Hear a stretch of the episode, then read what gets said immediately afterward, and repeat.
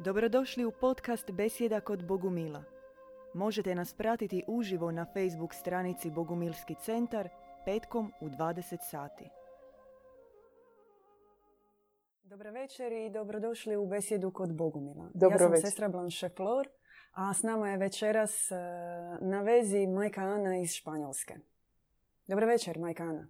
Dobro večer, draga Blanche Flore. E, Majka Ana, vi ste danas u Španjolskoj, živite, naša publika vas ne zna, potrebno je to jedan mali, e, malo predstavljanje. Vi živite u našoj bogumilsko-katarskoj zajednici u Španjolskoj sa djedom Ivanom, sa e, zajednicom braće i sestara. No, nekad naravno e, bili ste tu u Hrvatskoj i možda prije nego što malo opišemo kako danas izgleda život u zajednici, možda možete podijeliti s našim gledateljima kako je to bilo za vas na samom početku, kako ste vi došli u dodir sa bogumilima i što vas je privuklo u tome. Da, dobro večer svima. Drago mi je evo, uključiti se u hrvatski jeter, podijeliti evo, sa vama zaista našu riznicu. Ehm, da, eh, ja mislim kao, znaš, kao i svi ljudi, ti tražiš, ja sam isto tako tražila na duhovnom putu jedan duhovni put, nešto što će biti, što će dati smisao tvom životu, nešto će tebi pomoći i odgovoriti na svaka pitanja koje ja mislim da svaki čovjek u svom životu Da. sebi postavi. Zašto sam ja ovdje, koji smisao ima ovaj život na zemlji, mnoge probleme koji su nama nerazriješeni. Znaš, i- kao mlad čovjek, ja sam tada relativno bila mlada, je, dva- sa 24 godine, i ti imaš mnogo stvari koje želiš spoznati, koje želiš vidjeti, nešto što je vječno, čisto i tražiš. Tako sam ja tražila, tražila i baš evo tako od ozgo našla Bogumile. I to su me pozvali na jednu prezentaciju, jedna evo moja prijateljica. I kada sam došla na prezentaciju, to je bila prezentacija jedne knjige, jednog časopisa, pardon, i evo tamo sam se susrela sa Bogumilema. I znaš, kad je počela ta prezentacija, i oni su govorili m, puno tada uopće koji je smisao života, što želi a, boginja Djeva Majka sada za ljude. I mene potreslo, zato što u tih 40 minuta kada je to trajalo, meni su dali odgovor na svako pitanje koje sam si ja u svom životu postavila. Koji smisao čovjeka, misije njegove, kakav potencijal ima čovjek i što je moguće po- pobijediti fatalnost, što je mene vrlo, vrlo interesiralo. Mm, I, I od tog momenta ja sam samo htjela biti evo, sa bogumilima. Ako se može tako zaista reći, ali to je unutrini što ti osjećaš.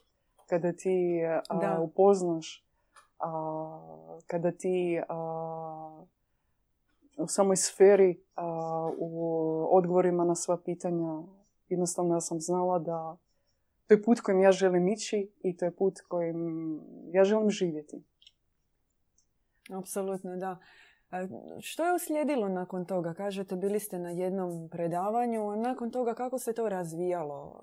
Kako, kako to, znači, od, kako od predavanja do života u zajednici? Ti znaš kako no, te prošlo što a, ti nekako sam želiš biti bliže tim ljudima.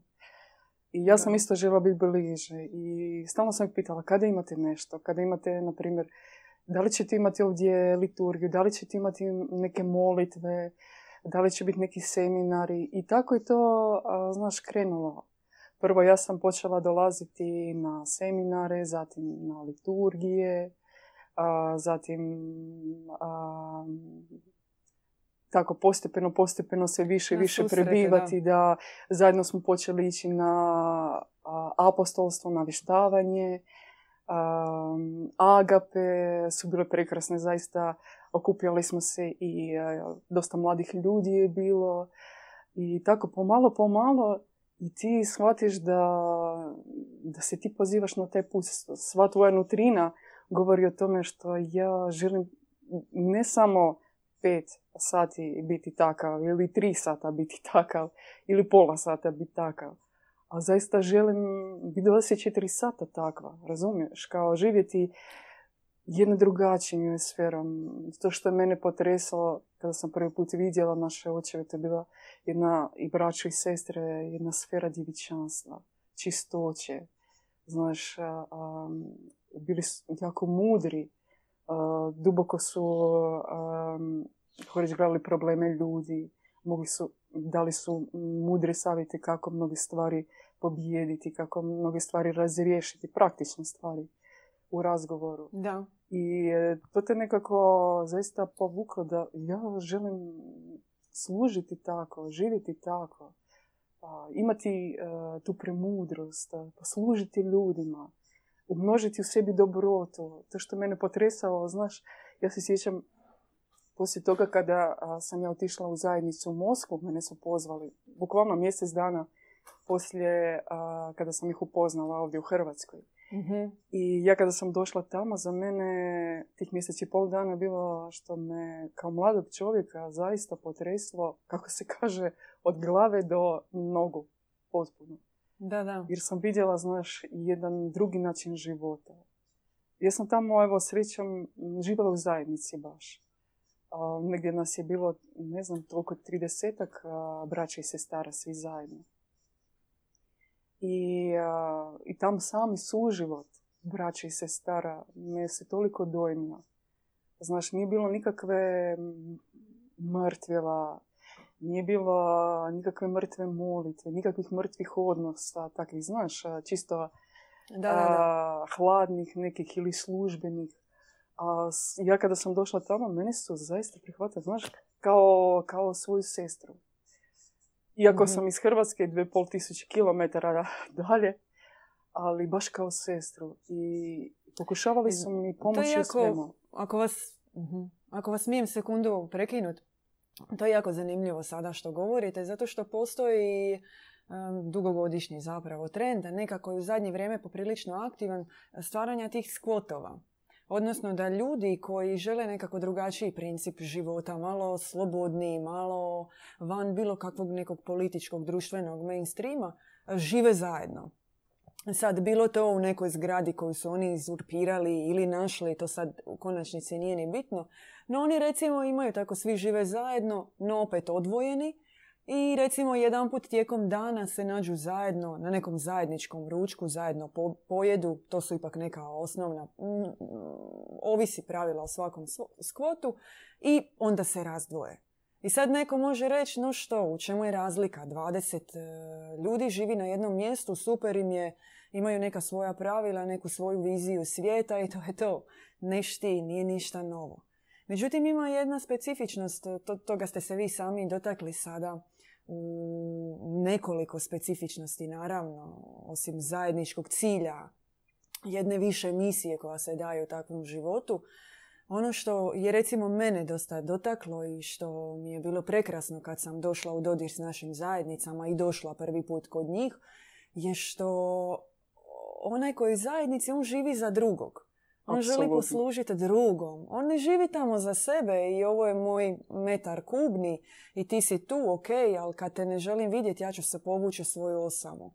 Nego taj brat ili sestra, nije bitno, otac, majka, da pače što duhovniji, to više služi drugima. Oni žele biti tu za tebe. I to ide od banalnih primjera, od toga da ako ti poslužuju hranu, da zaista ustrepere se svim srcem oko tebe to rade. Jel želiš ovo? Jel bi možda još i ovo? Želiš li čaja? Kako ti mogu pomoći? Kako ti mogu poslužiti? E, zaista žive za bližnjega. I mene je to, meni je to bilo genijalno, jer to nadilazi neke granice gostoljubivosti. E, to zaista ovaj drugi koji je preko puta tebe, on živi srcem za mhm. tebe, on se tebi prostire, predaje ti se. I ti vidiš da u tome nema nikakve formalnosti, nego da je to zakon. Baš zakon srca Apsolutno. u kojem se živi. I tebe to, ti se zaljubiš u to. Apsolutno. Što tebe, što je mene potreslo i što me dan danas potresa, iako već gotovo 15 godina živim i dijelim život sa svojom zajednicom. I bila sam u različitim zajednicama. U Moskvi, mm, u Hrvatskoj sam živjela, živjela sam sada u Španjolskoj već gotovo deset godina. I nema veze, razumiješ, nekada se kaže, a može biti, kao Rusi su takvi, a može biti Hrvati su tako gostoljubivi, a može biti Španjolci su takvi, razumiješ? Čisto vanjska odredišta. Ne. To je jako važno što ti baš vidiš što čini zaista život u bogomilskoj zajednici drugačije. To je uopće sfera same zajednice, sfera života. Prvo što, kada sam ja, evo, možeš sad ono nadovezati na svoju prošlost, kada sam ja prvi put došla tamo u Moskvu i vidjela zaista živu molitvu, razumiješ, Banše Flore, to, to nije bilo nešto što, što ti čitaš ili nešto što svaki dan, znaš, kao idemo sada, pa kako je, kako je uvijek idemo. To je bila živa molitva. Ti vidiš da sve što se govori se dešava. Prva stvar. Zatim, svoje služenje koje se odnosi nekada i pripremiti trpezu ili ići zajedno na poslovstvo sa sestrom ili ići zajedno na neko služenje kada je bilo potrebno nekoga okrijepiti, pomoći, poslužiti nekome. to je bilo uvijek s nekak s motivom i ciljem i sa ciljem, razumiješ? Ne samo čovjeku mm. možda fizički pomoći, a čovjeku otvoriti taj svijet duhovan, svijet koji, koji nama na našem putu obraćenja otvorila boginja Djeva Majka. To je druga sfera života, sferu djevičanstva, sferu dobrote nebeske, sferu, na primjer, tvorenja riječi Majke Bože, kako ona može izmijeniti zaista tvoju nutrinu. I ti vidiš to praktično. To nije sada idemo pričati i, i sve ostaje na našim riječima. A ti sam vidiš koliko ti se mijenjaš i ti vidiš koliko se tvoji bližnji mijenjaju. E, I to što tebe ostavlja, znaš, nekako ti kaže ja zaista bez zajednice ne mogu. Jer je ona, kako reći, moj život.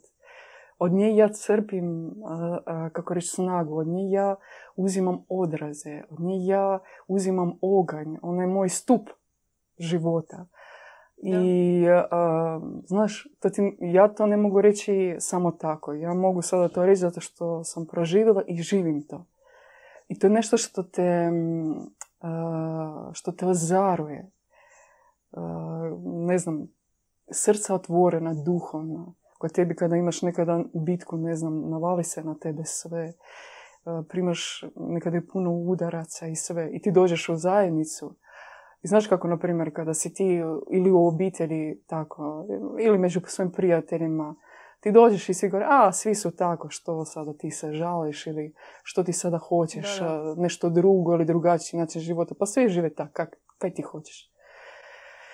I tu, znaš, se dešava što ti sam dolaziš i pitaš kako ja mogu se promijeniti. Ja vidim da ja ne činim sve stvari dobro da ja mogu dati udarac bratu, sestre, da ja mogu biti nervozna, da ja mogu napraviti nešto loše. I tu ti počneš eh, raditi nad sobom, jer vidiš da kod njih toga nema. Ja, na primjer, kada sam bila prvi put u zajednici, mene to potresalo.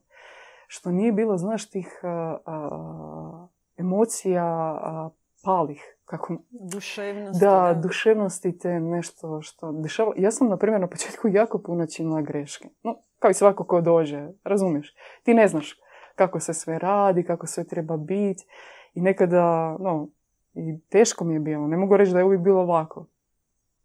Jer si navikao nekako na život u ovom svijetu, na svoj komfor, imati svoj prostor za sebe, imati nekakvu svoju, biti komodan sam sebi. I tu nekako se počelo, kako reći, to je sigurno tlo, podrhtavati. Ali ti si tada, ja sam tada vidjela braćama i sestrama što oni žive drugim. Što je mene potreslo. Što oni žive svaki dan pobjeđujući sebe jučerašnjeg. I svaki dan umnožavaju i dobrotu, i ljubav, i djevičanstvo, i mudrost. I ti vidiš ljudi da su to ljudi koji, znaš, koji nisu nekakvi, znaš, kako se obično kaže, a ideš tamo sakriti se od života, što bi tebi nitko ne dirao, nitko te ništa traži od tebe, zatvori se tamo u samostansku sobu, kako se to već kaže i sve. Da. A ovdje suprotno, ti dolaziš i upravo u tebi javlja se želja biti takvim. Nije to da sada te, ti moraš, razumiješ? Kao sada ti tamo živiš i oni tebi govori ti trebaš to raditi, to raditi, to i ti to radiš jer moraš. Ne.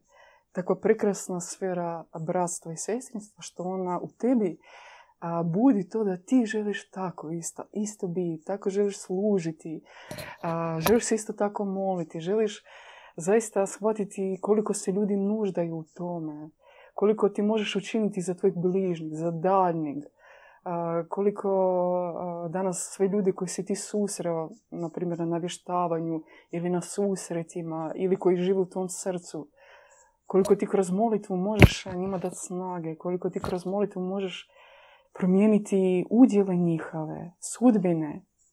Mene to potreslo, razumiješ? I mene to, ja sam tog trenutka htjela postati takvim čovjekom. Meni to zapalilo. I u tom, znaš, ja vidim koliko zajednica, takva jedna zajednica, kao koliko je važna za svakoga od nas. Ama baš za, za svakoga. Da, i vi kad ste bili govorili malo prije o tome što vas je privuklo i na, na prvom susretu i inače na, na prvom odlasku na bogumirsku molitvu je ta, ta, taj, ta živa, živa molitva, živi, živi odnos sa Bogom, sa duhovnošću. I ja, ja zaista mogu se složiti s vama, to je isto nešto što sam ja doživjela prvi put. Da ti kada vidiš tog čovjeka pred sobom, duhovnika, svećenika, brata ili sestru i kada ti čuješ E, kako se on moli ili kada se on kaje, ti znaš da on zaista tako živi, da, da on to radi svim srcem i da ono za što se on moli, o čemu govori, da on to svjedoči prvenstveno svojim primjerom. Apsolutno. I tako je, ako se slažete, takav je život u bogumirskoj zajednici. E, to je, to je prostor žive duhovnosti. To je prostor e, živih, transparentnih, srčanih odnosa. Jer kad mi kažemo život u duhovnoj zajednici, onda s jedne strane može biti slika nekakvog e, onog crnog, mračnog, vlažnog samostana u kojem svatko se zaključa u svoju sobicu i tamo valjda onako mantra sve te molitve dok valjda mu glava ne iskipi od toga. Ili naravno ima želju živjeti tako i posvećen je tome izoliran od svijeta. Ili pak s druge strane može biti ovo isto što ste spomenuli, ova druga varijanta kao da je to nekakav retreat e, koji, se, koji platiš kao nekakav mm, ovo novo popularno mjesto, odeš negdje tamo malo kod Bogumila, provedeš vikend, super ti je, pričaju neke lijepe priče, malo svi pjevate zajedno, pjevate neke pjesmice i to je to. Zapravo nije ni jedno od toga. Apsolutno. No prostor zajednice, ovo što sam htjela reći, on je nema, nikakvog, nema nikakve ni izoliranosti u tome. Zajednica, ona je jedan korpus, jedno tijelo u kojem onako kako je jednome, tako je drugima i svi paze jedni na druge i nema nikakvog skrivanja ili izoliranja.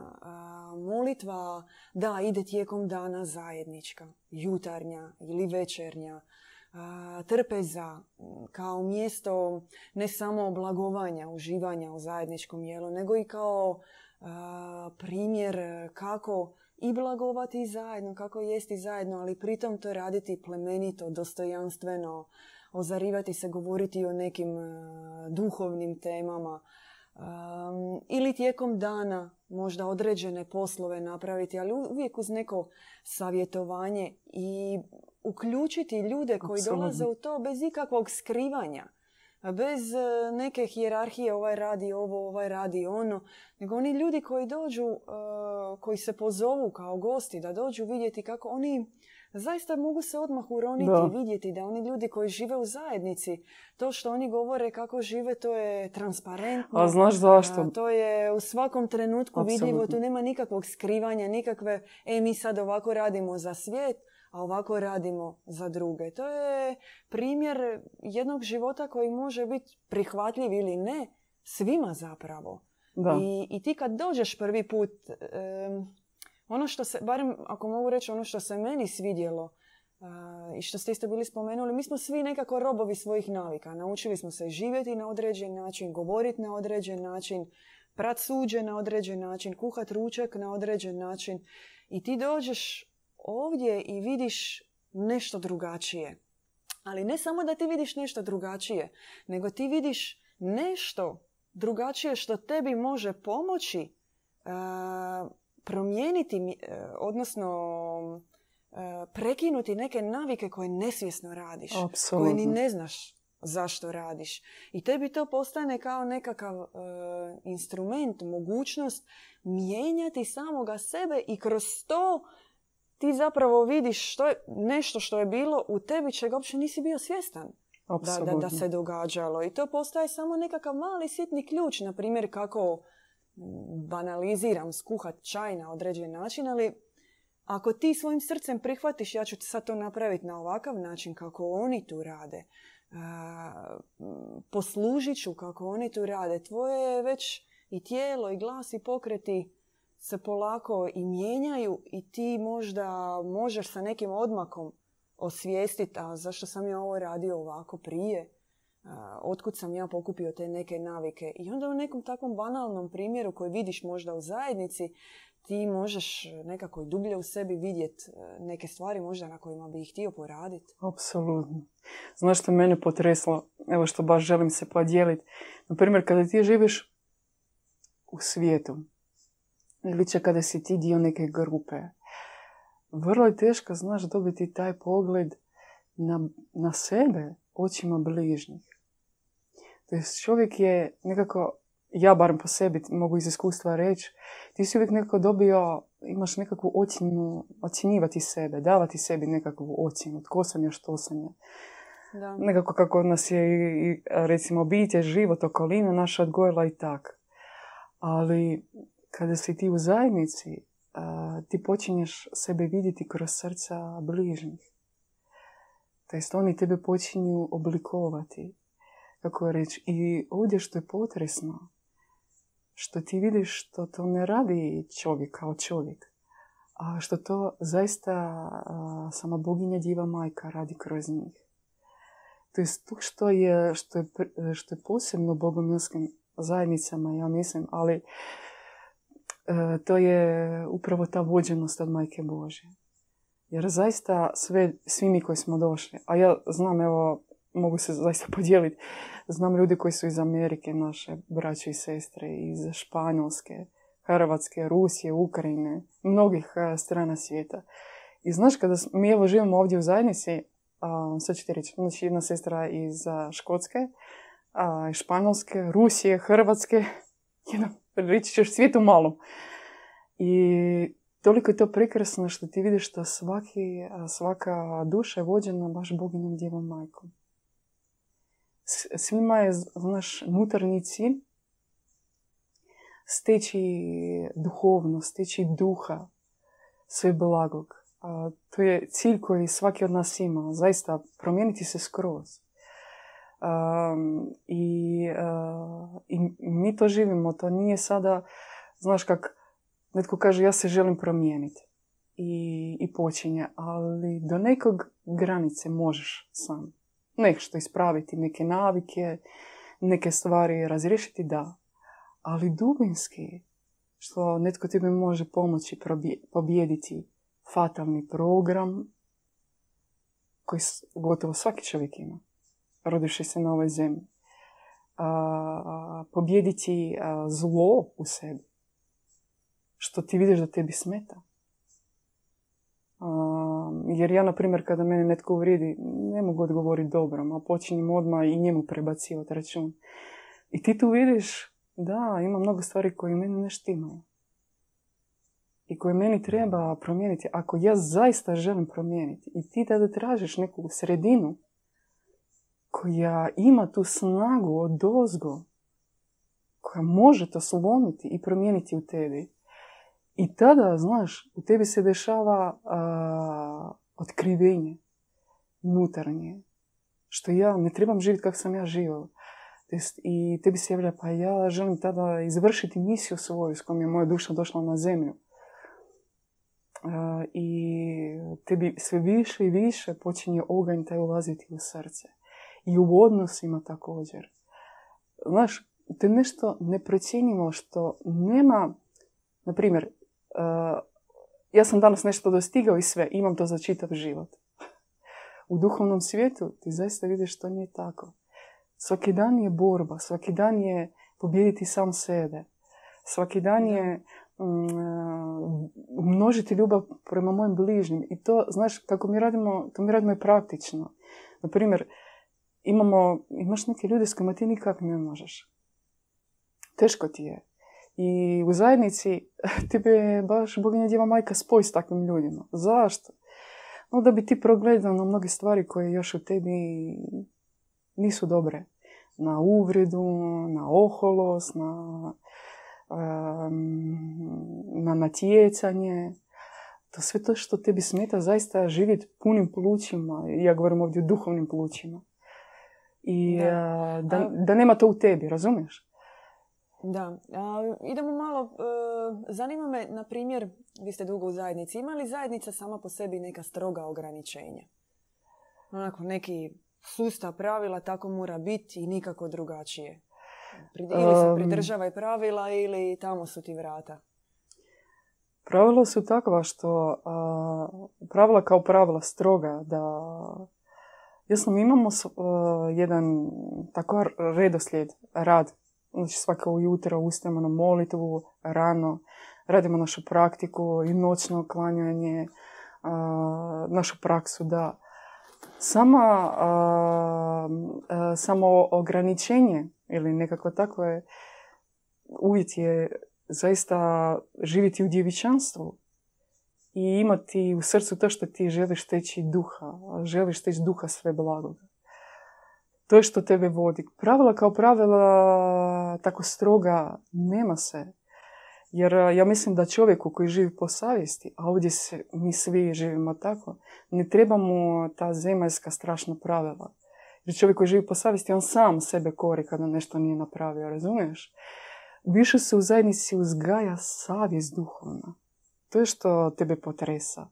Što se daje sloboda ali ta sloboda treba biti usmjerena u pravom smjeru. Ti neke stvari ne možeš dopustiti sebi više raditi kao što si prije radio. Tvoja savjest to tebi ne dozvoljava i savjest bratstva. Razumiješ, kako reći, zajednica ona nije kamena kuća, imamo pravila i sve izvršite.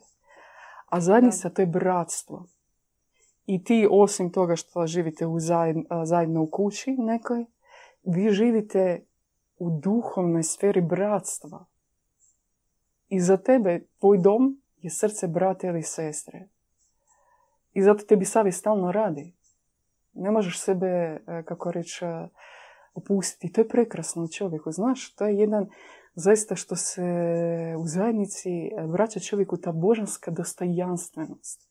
Što nije neki rob, što nije nekakav, znaš, gomila nečeg i sada nju treba tesati i tesati. A što je on uh, božansko biće i treba u njemu razvijati duhovnu savjest, duhovno srce, pomoći njemu u tome. I tada, tada ti vidiš plodove, plodove, ogromne plodove ja imam toliko, znaš, primjera i na sebi, ali i na bližnjima. Koliko znam od čovjeka koji je... Ti kad ga vidiš, misliš da je nemoguće da se on ikada promijeni. I kada ti vidiš njega nakon nekoliko godina u zajednici i ti kažeš, Bože, pa ja ne mogu prepoznati tog čovjeka. Kako se on promijeni? I to što tebe oduševi, razumiješ? To što... iskustvo života u bogumilskoj zajednici. Da. I u nekoliko bogumilskih zajednica. Da. I sad pretpostavljam da ako vas pitam jel vi želite da takvih zajednica bude po svijetu više, da će odgovor naravno vaš biti da. No, je li kako vi mislite, je li, jesu takvi suživoti mogući samo ako su bogumilski, ako su bogumilske duhovnosti? ili takvih zajednica. Pa ja tebi ću sad reći jednu stvar, e, na primjer, otac Ivan i mi, svaki od nas.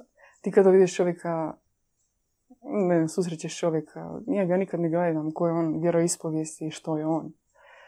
Ti gledaš u srce čovjeka.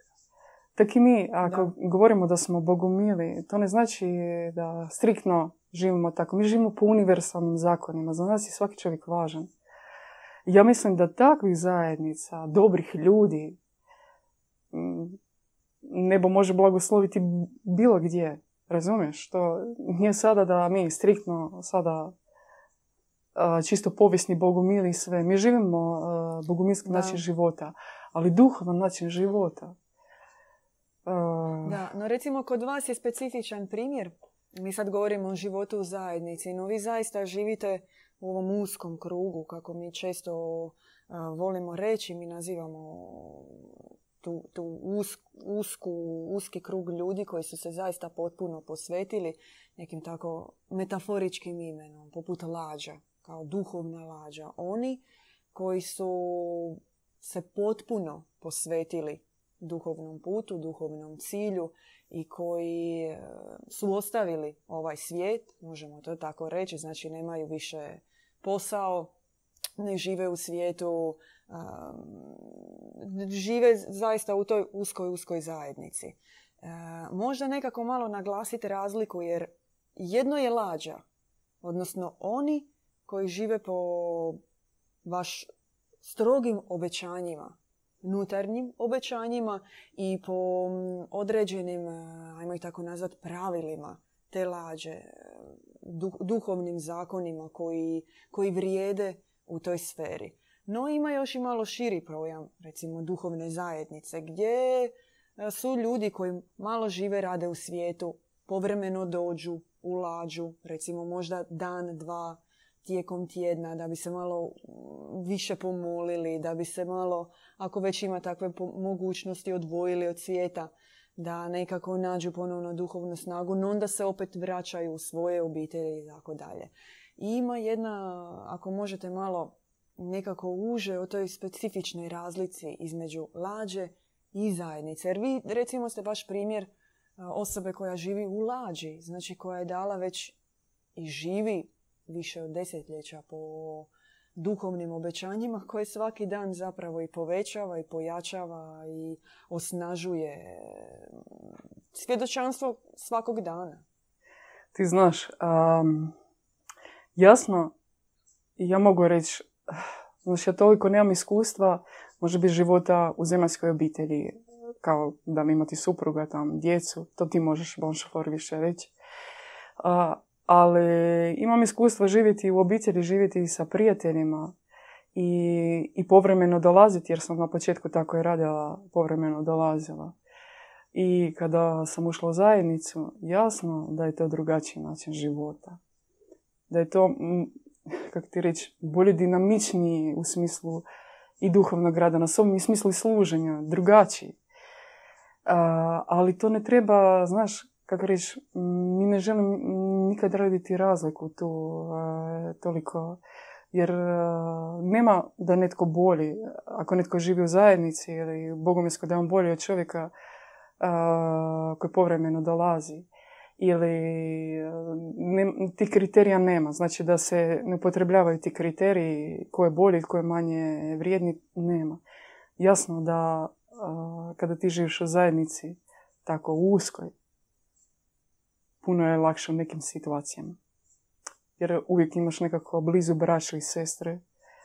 U mnogim situacijama se možeš dublje posavjetovati i katarza, nutarnja i promjena ide iz svog iskustva. Ovo sada govorim svoje iskustvo ide brže. I sam, sam taj sklop, kako reći, i tvojeg mišljenja, i sama suživot kada si si stalno u toj sferi je lakši. Evo što ja mogu reći svog iskustva je lakši.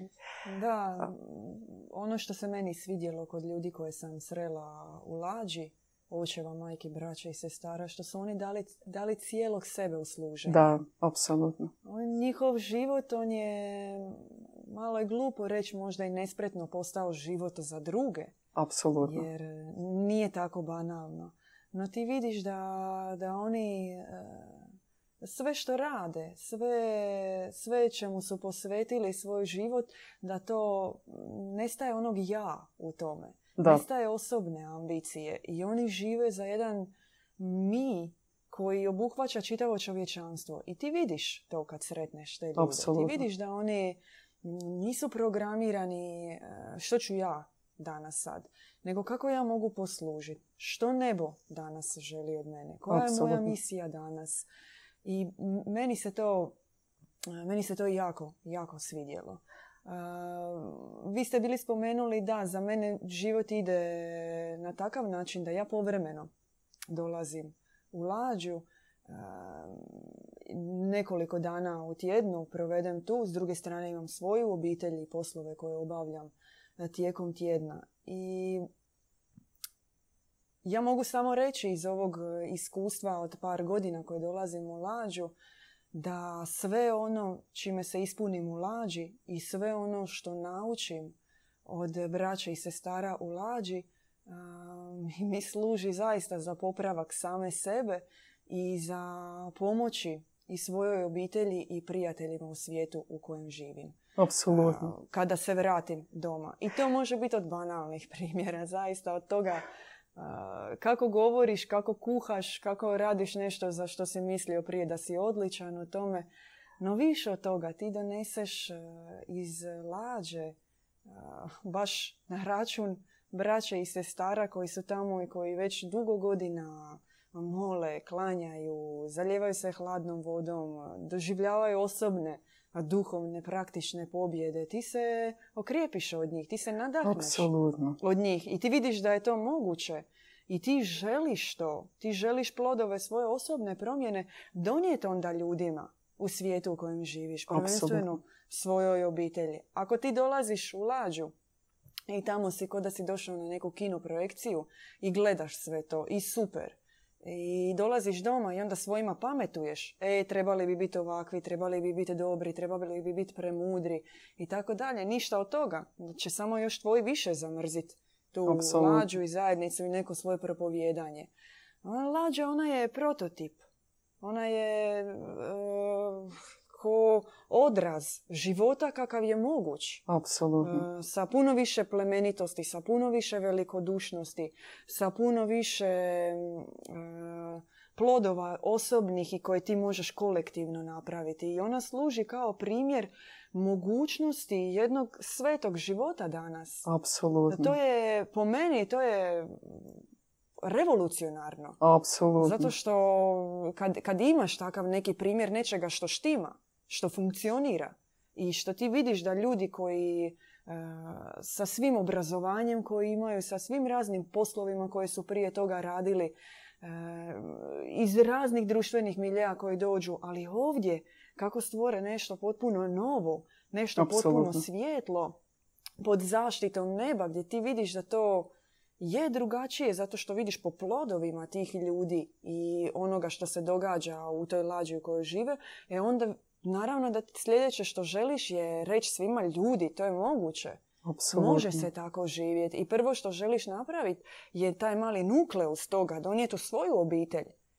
I u svoju obitelj implementirati neke zakone drugačijeg života i vidjeti kako to tamo štima i funkcionira. I kad ti vidiš da to onda i u tvojoj obitelji funkcionira, onda zašto to ne bi išlo samo dalje? Apsolutno. Ti znaš što Blanche je samo dragocjeno u zajednici, osim našeg bratstva, što kada ti počinješ živjeti u srcu svakog brata i sestre. To je nešto toliko prekrasno. Znaš, ljudi, što je sad tak žalosno, no ljudi žive sami. Ako ti pitaš tko danas je u tvojem srcu, on će ti reći mama, tata, baka, deda i maksimum. No, tam još neko od rodbine ili prijatelja.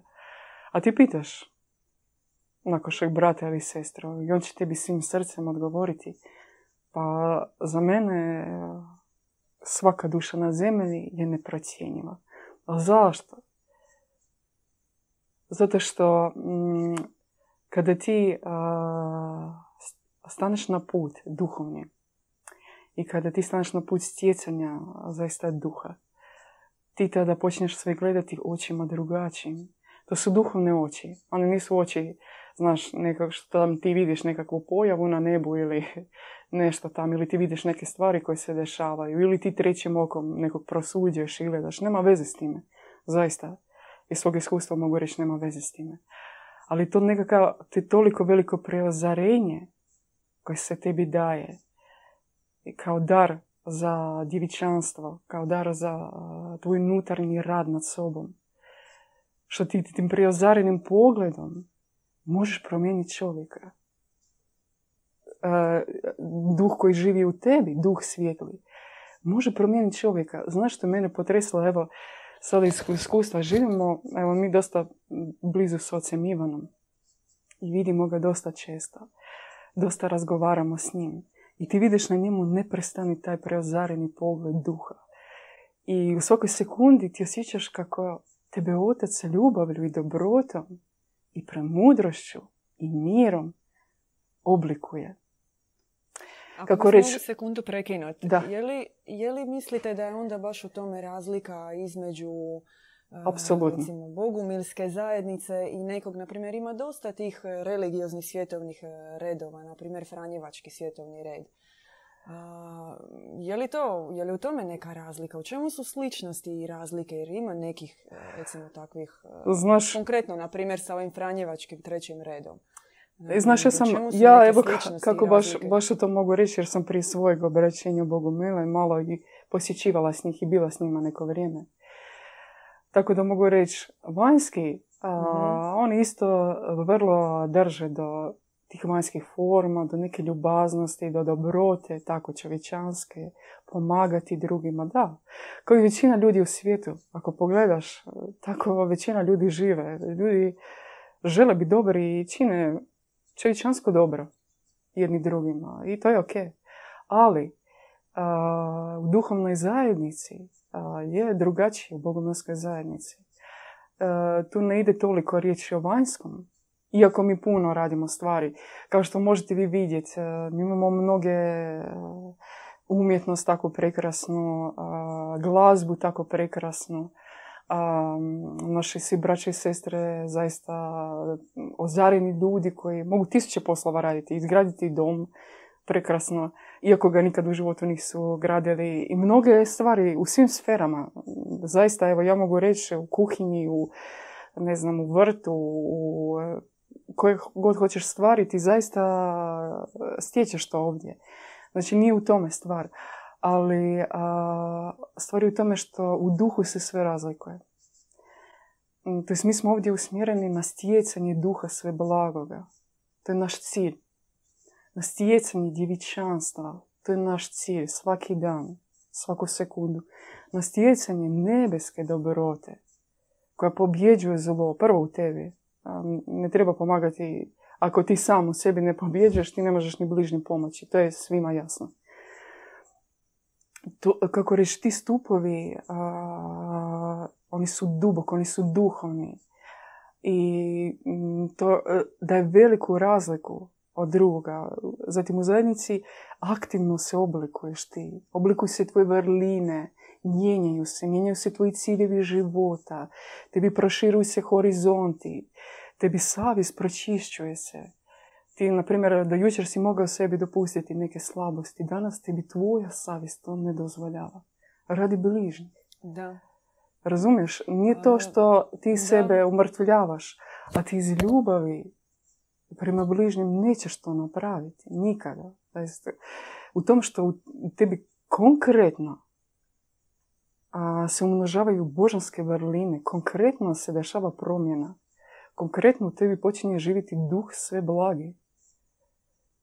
Znači, nema vanštine, a više je duhovni rad unutrini.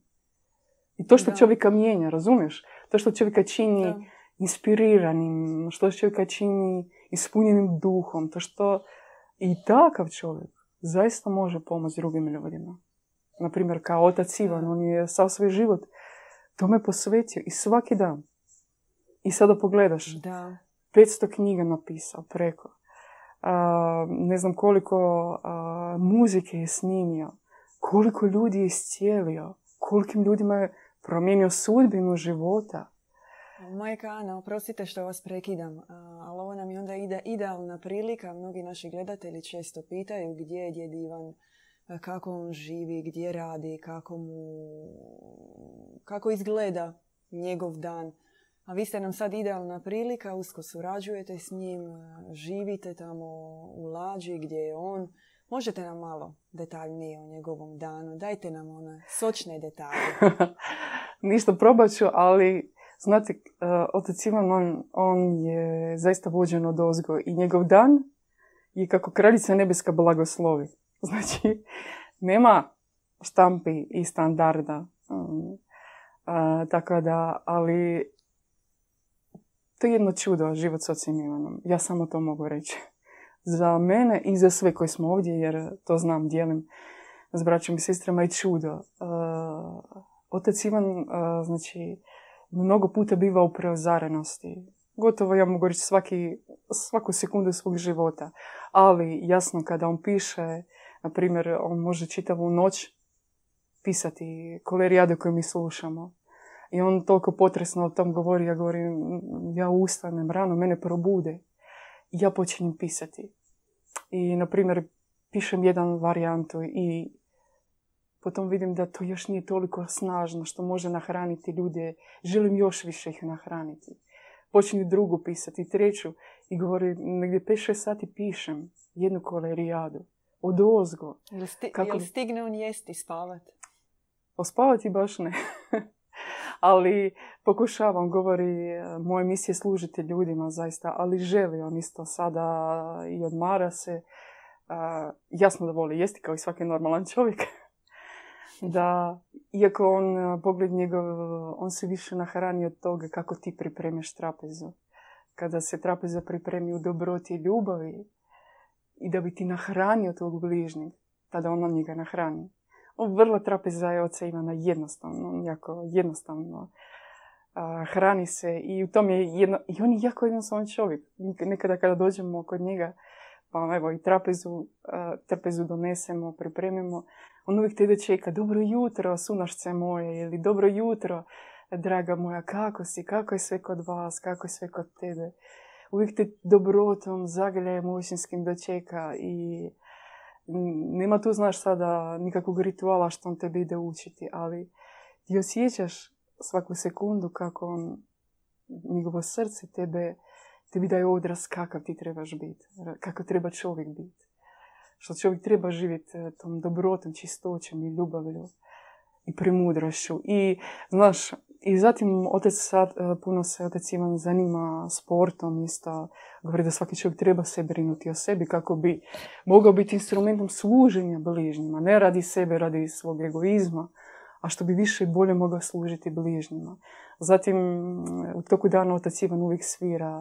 On govori ja želim muzikom ljude utješiti. Znači, on neprestano, znaš, živi ognjem uvijek nazove nekoga, pa okrijepi nekoga ili pita kako je netko, pa mi zajedno nazovemo nekako, mm, uvijek živi u tom dijalogu služenja neprestanoga.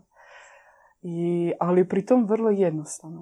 Nema u njemu, znaš, niti jedne on nekada kada piše kolerijadu i govori ti se potreseš od te premudrosti. Možda taj izraz jedino neće biti baš A, e, liturgiju, liturgiju. Ta, kao liturgija, liturgija kolerijada. Da. da. liturgija. I, i ljudi Koja je svaki put nova. Da, da, svaki put. Prosite što vas prekidam. Znači, nema neke knjige iz koje se čita, koja je tisućljećima stara. On, e, I to govorimo sad, na primjer, samo za nas u Hrvatskoj koji ga slušamo Znači svako drugi dan se uključiti u eter i mi ga slušamo. I to je svaki put novo. Da, poezija. Da, liturgija svaki put nova napisana, može biti više satna. Cijeli njen tekst može biti u poeziji, dakle u stihovima napisano, originalne misli, jedinstvene zaista. I nikad, e, nikad se ništa nije ponovilo. Tako da možda je to jedino, to je recimo za razliku od nekog obreda gdje se otvori neka knjiga, naizust se nešto čita, Svaki put novo, ozareno, originalno. I molitve, i također i molitve, tome su stalno nove. A, I ti vidiš, i otac Ivan što je toliko prekrasno, meni zaista takva je, je jednostavnost. On kaže što je čovjek bolji i što je čovjek svetiji, on je sve više jednostavniji. I razumi križ drugih ljudi. I nema niti osude, nema niti, znaš, izdizanja. Ja sam neki učitelj i pomazanik. Meni se najviše sviđa kod oca Ivana što govori ja želim samo biti otac dobri. A istovremeno je i kao vitez. u svakoj bici nema šanse da zlo prođe pokraj njega. Ili uđe, mm. on se bori kao vitez. Ja govorim duhovni vitez. I to načelo da je svima nama. Što je jako važno. Biti vitezom u duhu. pobježivati zlo u sebi. I s druge strane ti vidiš koliko je kada ti stječeš duha sve blagoga, kako čovjek može biti plodotvoran. Nemoguće jednom čovjeku, znaš, ti pogledaj nekog pisca ili pogledaj nekog, ne znam, glazbenika. Pa da, nekoliko će dijela snimiti možda u godini. Neko će, možda jednu ili dve knjige će napisati. Ovdje je kaskada a, poezije i to Bogom nadahnute poezije koja ozaruje ljude, koja utješe ljude, koja daje duboki smisao svega što se dešava danas. Znači, to nije nekakva poezija prazna. To poezija ispunjena duhom, ispunjena svjetlom. I što realno može promijeniti svakog od nas. Ja znam, čitajući poeziju oca Ivana, ti se preozaruješ, u tebi mnogi misli druge dolaze ti uh, postaješ drugačijim, otvara se tebi drugi svijet. I, i ja samo ću reći, otac, Pais, otac Ivan, on živi zajedno s ocem Paisijem, ocem Benjaminom, kao mala zajednica. Evo. I zaista kada vidiš taj odnos među njima i taj bratski i viteški i pun ljubavi i dobrote zajedno kako oni funkcioniraju, ti vidiš koliko ploda to donosi, jer svaki od njih možeš reći, e, tisuće sfera, kako reći, tisuće stvari može napraviti. I nikada nema zabrane, razumiješ? Nema zabrane. Kao često, na primjer, netko kaže, ja ne znam ovo, ne znam ono, kako bi meni je teško sada to napraviti, ali ovdje, na primjer, tebe neki otac ili majka a, preporuči tebi neku stvar. Iako ti nikada nisi bio u tome, na primjer, nešto naslikati ili nešto napraviti, sašiti ili nešto ili nekog čovjeka okrijepiti. Nikada to nisi znao kako to napraviti. Ali oni tebi pokažu i ti naučiš se to napraviti. I ti vidiš koliko to plodova donosi, koliko to mijenja tebe. Znate, znaš, u našoj evo zajednici gotovo sestre, na primjer, nisu znale svirati jedna sestra na klaviru. Sada se naučila svirati i svirati tako da kada mi slušamo, nama se srce otvaraju. Toliko je to potresno. Naprimjer, netko, naša sestra jedna toliko prekrasna slika, radi prekrasne ručne radove koje ti kada pokloniš nekomu, ljudi govore pa kuda je to došlo? Što je to? Govori toliko... možda neki video o tome na da. Na španjolskom našem da, kanalu. španjolskom, da, na našem španjolskom kanalu se može o tome nešto naći, na primjer izrada kaleža, zatim izrada fotograf, fotografija, slikanje, na primjer. I takve stvari puno se može se naći, mi možemo i poslati. Sad bi, sad bi bilo idealno da mi kažemo, e, Pozivamo vas, dragi Hrvati, da dođete vidjeti iz prve ruke kako to sve izgleda, kakav je život u našoj zajednici. Apsolutno. U, u španjolskoj lađi. Da, međutim, nažalost, još granice nisu otvorene, a i to sam vas nekako, moramo se dotaknuti te teme. Htjela sam odmah na početku, kad smo se pozdravile, dotaknuti se te teme i pitati kakva je situacija. Mi pratimo što se sve događa u Španjolskoj i možete nam malo reći s Situacija... Kako je teško za ljude i za vas. Situacija je ovdje u Španjolskoj, mislim, teža nego u Hrvatskoj, jer ovdje ipak nekako teže bilo i ljudi su više preplašeni i dosta tako no, se vidi da ljudima nije lako to prihvatiti sve.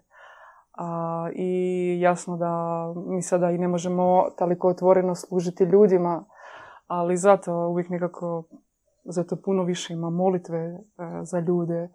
Čujemo se putem interneta, putem telefona i za ljude to puno znači. E, I za naše prijatelje, braće i sestre. I nekako, znaš, kroz ovu krizu možda koja se desila, mnogo nam je ljudi baš reklo da možda biti prvi puta u životu su imali mogućnost e, neke stvari dublje pogledati, razgledati i zaista vidjeti e, da sve stvari, na primjer, koje, e, koje mi govorimo ili koji živimo, oni mogu malo više razumjeti i više se uključiti nekako. Oni, evo, baš su nazvali, kaže, kako mi možemo pomoći, kako se mi možemo nekako uključiti više. Možda s jedne strane vanjski je tako situacija teška, ali sada polako se oslobađa.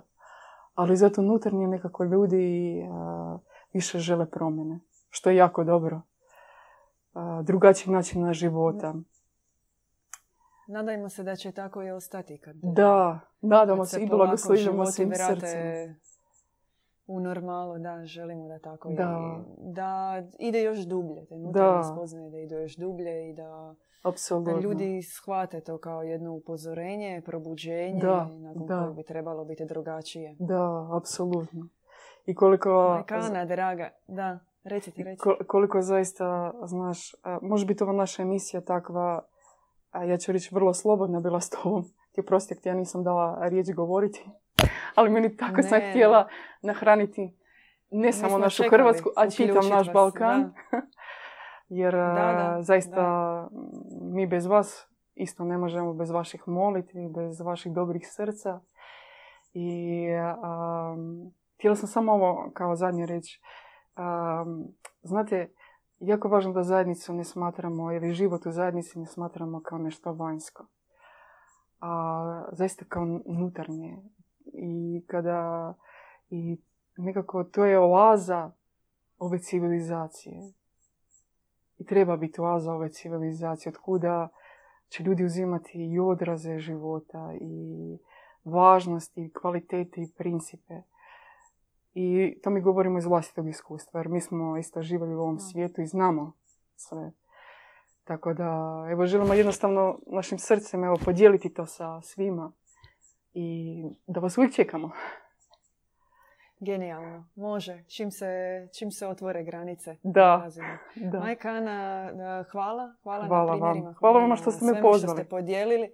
Uvijek, da, bit će još ovakvih susreta i želimo pozdraviti svu našu španjolsku zajednicu Lađu, djeda Ivana, šaljemo svoje poljubce, zagrljaje i vidimo se uskoro. Vidimo se. Vidimo pozdrav, se. Pozdrav, pozdrav. pozdrav. Slušali ste podcast Besjeda kod Bogumila. Podsjećamo da nas možete pratiti uživo na Facebook stranici Bogumilski centar petkom u 20 sati.